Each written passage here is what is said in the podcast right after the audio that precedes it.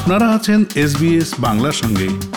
আরও জানতে শুনুন SBS dot com dot U slash Bangla. Corona কমলেই পশ্চিমবঙ্গে জাতীয় নাগরিক পঞ্জি বা সিএ কার্যকর করা হবে। মুখ্যমন্ত্রী মমতা বন্দ্যোপাধ্যায় কিছুই করতে পারবেন না। শিলিগুড়ি সভা থেকে এমনই সুর চড়িয়েছেন কেন্দ্রীয় স্বরাষ্ট্রমন্ত্রী অমিত শাহ। তার কথায় মমতা বন্দ্যোপাধ্যায় চান অনুপ্রবেশ চলুক। অমিত শাহের বক্তব্য প্রতিবেশী দেশ থেকে যেসব শরণার্থী এসেছেন, তা যাতে নাগরিকত্ব না পান, তার চেষ্টা করছেন মমতা বন্দ্যোপাধ্যায়। কিন্তু মুখ্যমন্ত্রীর এই চেষ্টা ব্যর্থ হবে। কেন্দ্রীয় স্বরাষ্ট্রমন্ত্রী বলেছেন सीएए के बारे में सीएए के बारे में फाय फैला रही है कि सीएए ज़मीन पर लागू नहीं होगा। मैं आज कहकर जाता हूँ, कोरोना की लहर समाप्त होते ही सीएए को हम ज़मीन पर उतारेंगे और हमारे भाइयों को नागरिकता देंगे। পাল্টা কেন্দ্রীয় স্বরাষ্ট্রমন্ত্রী অমিত শাহকে আক্রমণ করে মুখ্যমন্ত্রী মমতা বন্দ্যোপাধ্যায় বলেছেন, এ রাজ্যে সবাই নাগরিক। আরও একবার মিথ্যাচার করতে এসেছেন অমিত শাহ। তার প্রশ্ন, এ রাজ্যের নাগরিক না হলে তারা ভোট দিলেন কি করে? ঝুলি থেকে বেড়াল বেরিয়ে পড়েছে। বিজেপি খালি বিভাজনের রাজনীতি করে, এমনটাই অভিযোগ করেছেন মমতা বন্দ্যোপাধ্যায়। কিন্তু তিনি মনে করেন, একতাই শক্তি, বিভাজন নয়। মুখ্যমন্ত্রী মমতা বন্দ্যোপাধ্যায় আরও বলেছেন, অমিত শাহ সীমান্তরক্ষী বাহিনী মানে বিএসএফ কে রাজনৈতিক স্বার্থে ব্যবহার করতে চাইছেন। এটাই তার সফরের মূল উদ্দেশ্য। মমতা বন্দ্যোপাধ্যায় বলেছেন, আমি রোজকার মিথ্যাচারকে আমি ভ্রষ্টাচার মনে করি। রোজকার মিথ্যে কথা বলাটা, এটা অন্যায়, এটা অপরাধ। আর একই কথা বারবার হিজ মাস্টার ভয়েস তোতা পাখির গুলি একই কথা বলে যাওয়া, এটা মিথ্যাচারের ভ্রষ্টাচার। অন্যদিকে, একবার কাউকে ভারতীয় নাগরিক ঘোষণা করলে দ্বিতীয়বার তার নাগরিকত্ব নিয়ে শুনানি হবে না, এমনটাই জানিয়েছে গুয়াহাটি হাইকোর্ট। সম্প্রতি এক নাগরিকত্ব মামলার শুনানিতে গুয়াহাটি হাইকোর্ট জানিয়েছে, একজনের নাগরিকত্বের বিষয়ে ট্রাইব্যুনাল একবার সিদ্ধান্ত নিলে সেটা পুনরায় আর আদালতের নজরে আনা যাবে না। দু হাজার আট সালের একটি মামলার শুনানিতে বিচারপতি এন কোটেশ্বর সিং এর ডিভিশন বেঞ্চের পর্যবেক্ষণ, উনিশশো ছেচল্লিশের বিদেশি আইন অনুযায়ী কাউকে বিদেশি হিসেবে শনাক্তকরণ এবং তাকে নির্বাসিত করার ভার কেন্দ্রীয় সরকারের ওপর ন্যস্ত রয়েছে। উল্লেখ্য, অসমে নাগরিকত্ব আইন চালু হওয়ার পর একাধিক ক্ষেত্রে দেখা গিয়েছে, একবার ভারতীয় বলে ঘোষণা হওয়ার পরও কোনো ব্যক্তিকে একাধিকবার তার নাগরিকত্ব প্রমাণের জন্য নোটিশ পাঠানো হয়েছে।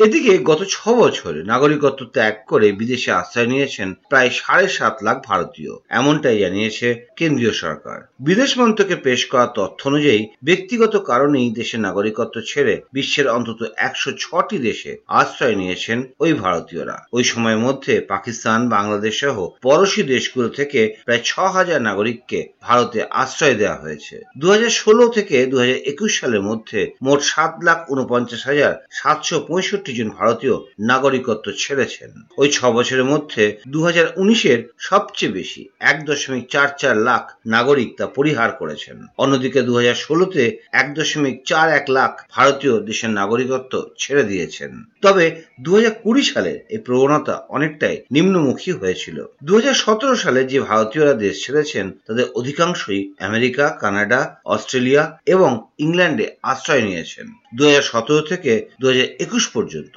দেশ ছাড়াদের বিরাশি শতাংশই এই চার দেশে চলে গিয়েছেন। এবার দেশের অন্য খবর। অমিক্রনের এক্সি ভ্যারিয়েন্ট দেশে কোভিডে সংক্রমিতদের শরীরে পাওয়া গেছে এমনটাই নিশ্চিত করেছে SARS CoV two genomics consortium উল্লেখ্য, কিছু মাস আগেই মহারাষ্ট্র এবং গুজরাটে দুজন কোভিড রোগীর শরীরে করোনা ভাইরাসের নতুন ভ্যারিয়েন্টের সন্ধান পাওয়া গিয়েছিল। সেই সময় মহারাষ্ট্র সরকার ওই ভ্যারিয়েন্ট এক্সি বলে দাবি করলেও কেন্দ্রীয় সরকারের তরফে সে বিষয়ে নিশ্চিতভাবে কিছু বলা হয়নি। কিন্তু এবার SARS CoV two genomics consortium নিশ্চিত করেছে ওই দুটো এক্সি ভ্যারিয়েন্টই ছিল। তবে ভারতে অমিক্রনের এক্সিকে বেশি মারাত্মক নয়, কারণ ভারতের কোনো প্রান্তে এক্সি ভ্যারিয়েন্ট ক্লাস্টার তৈরি করতে পারেনি। এদিকে দেশে কোভিড মৃত্যু নিয়ে বিশ্ব স্বাস্থ্য সংস্থার বিস্ফোরক রিপোর্ট প্রকাশ্যে আসার পর দেশে ফের বাড়ছে করোনার দৈনিক আক্রান্তের সংখ্যা।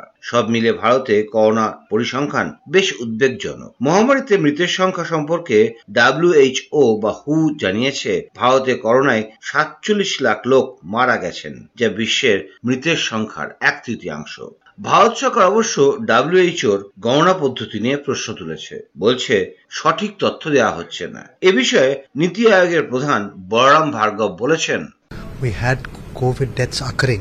and we did not have a definition of death. Not even the WHO had any definition for death after uh, COVID 19.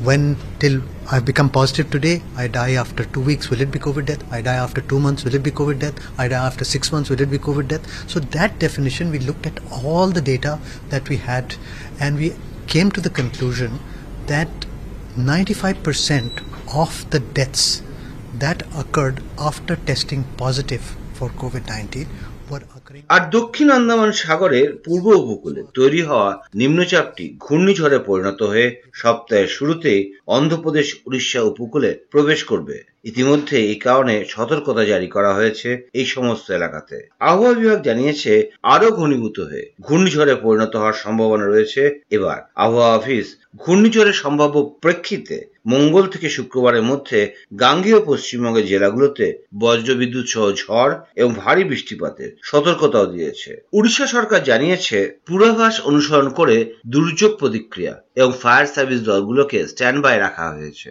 এই অঞ্চলটি গত তিনটে গ্রীষ্মে ঘূর্ণিঝড়ের সাক্ষী হয়েছে। দু হাজার একুশ সালে ইয়াস দু হাজার কুড়ি সালে আমফান এবং দু হাজার উনিশ সালে ঘূর্ণিঝড় ফণি। নিম্নচাপ অঞ্চলটি উত্তর পশ্চিম দিকে অগ্রসর হওয়ায় এবং দক্ষিণ পূর্ব বঙ্গোপসাগরে একটি নিম্নচাপে এবং পূর্ব মধ্য বঙ্গোপসাগরে এটি ঘূর্ণিঝড়ে পরিণত হওয়ার খুব সম্ভাবনা রয়েছে। পূর্বাঞ্চলে আবহাওয়াবিদ সৌরিশ বন্দ্যোপাধ্যায় বলেছেন, এর মুভমেন্ট এক্সপেক্টেড উত্তর পশ্চিম দিকে আরও কিছুটা শক্তি বাড়িয়ে একটা ঘূর্ণিঝড়ে পরিণত হওয়ার সম্ভাবনা রয়েছে। পরবর্তী সময়ের মুভমেন্ট উত্তর পশ্চিম দিকেই থাকবে। দশ তারিখ সন্ধ্যা পর্যন্ত এটা উত্তর পশ্চিম দিকে গিয়ে অনেকটা উত্তর অন্ধ্রপ্রদেশ এবং সংলগ্ন উড়িষ্যা উপকূলের কাছে অবস্থান করবে।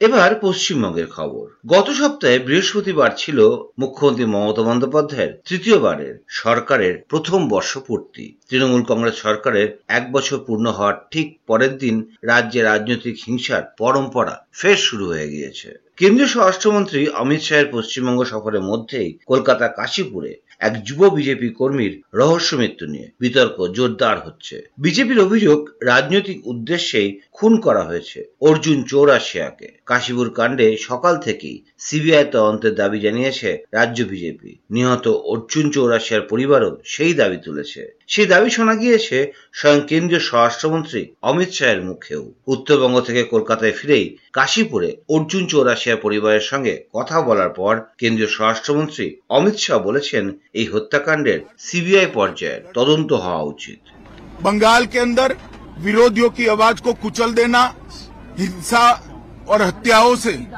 डराने का प्रयास करना पहले कम्युनिस्ट शासन में और अब उससे बढ़ चढ़कर तृणमूल कांग्रेस के शासन में हुआ है এখন ঘটনা হলো সিবিআই কেন্দ্রীয় স্বরাষ্ট্রমন্ত্রী অমিত শাহের দপ্তরের অধীনে হলেও তিনি সরাসরি কেন্দ্রীয় গোয়েন্দা সংস্থাকে তদন্তে নিয়োগ করতে পারেন না এর জন্য পশ্চিমবঙ্গ সরকারের অনুমতি প্রয়োজন হয় এছাড়া আদালতের নির্দেশে সিবিআই তদন্তভার হাতে নিতে পারে। কেন্দ্রীয় স্বরাষ্ট্রমন্ত্রী অমিত শাহের বক্তব্য গত কয়েকদিনে অনেকগুলো ক্ষেত্রে সিবিআই তদন্তের নির্দেশ দিয়েছে কলকাতার বেশ কিছু আদালত। দেশের কোথাও এত কম সময়ের মধ্যে এতগুলো সিবিআই তদন্তের নির্দেশ দেওয়ার নজির নেই। এটাই প্রমাণ করে যে সাধারণ মানুষের মতো আদালতেরও পশ্চিমবঙ্গের রাজ্য পুলিশের ওপর আস্থা নেই। পাল্টা হিসেবে তৃণমূল কংগ্রেসের মুখপাত্র এবং রাজ্যের অর্থ প্রতিমন্ত্রী চন্দ্রিমা ভট্টাচার্য বলেছেন।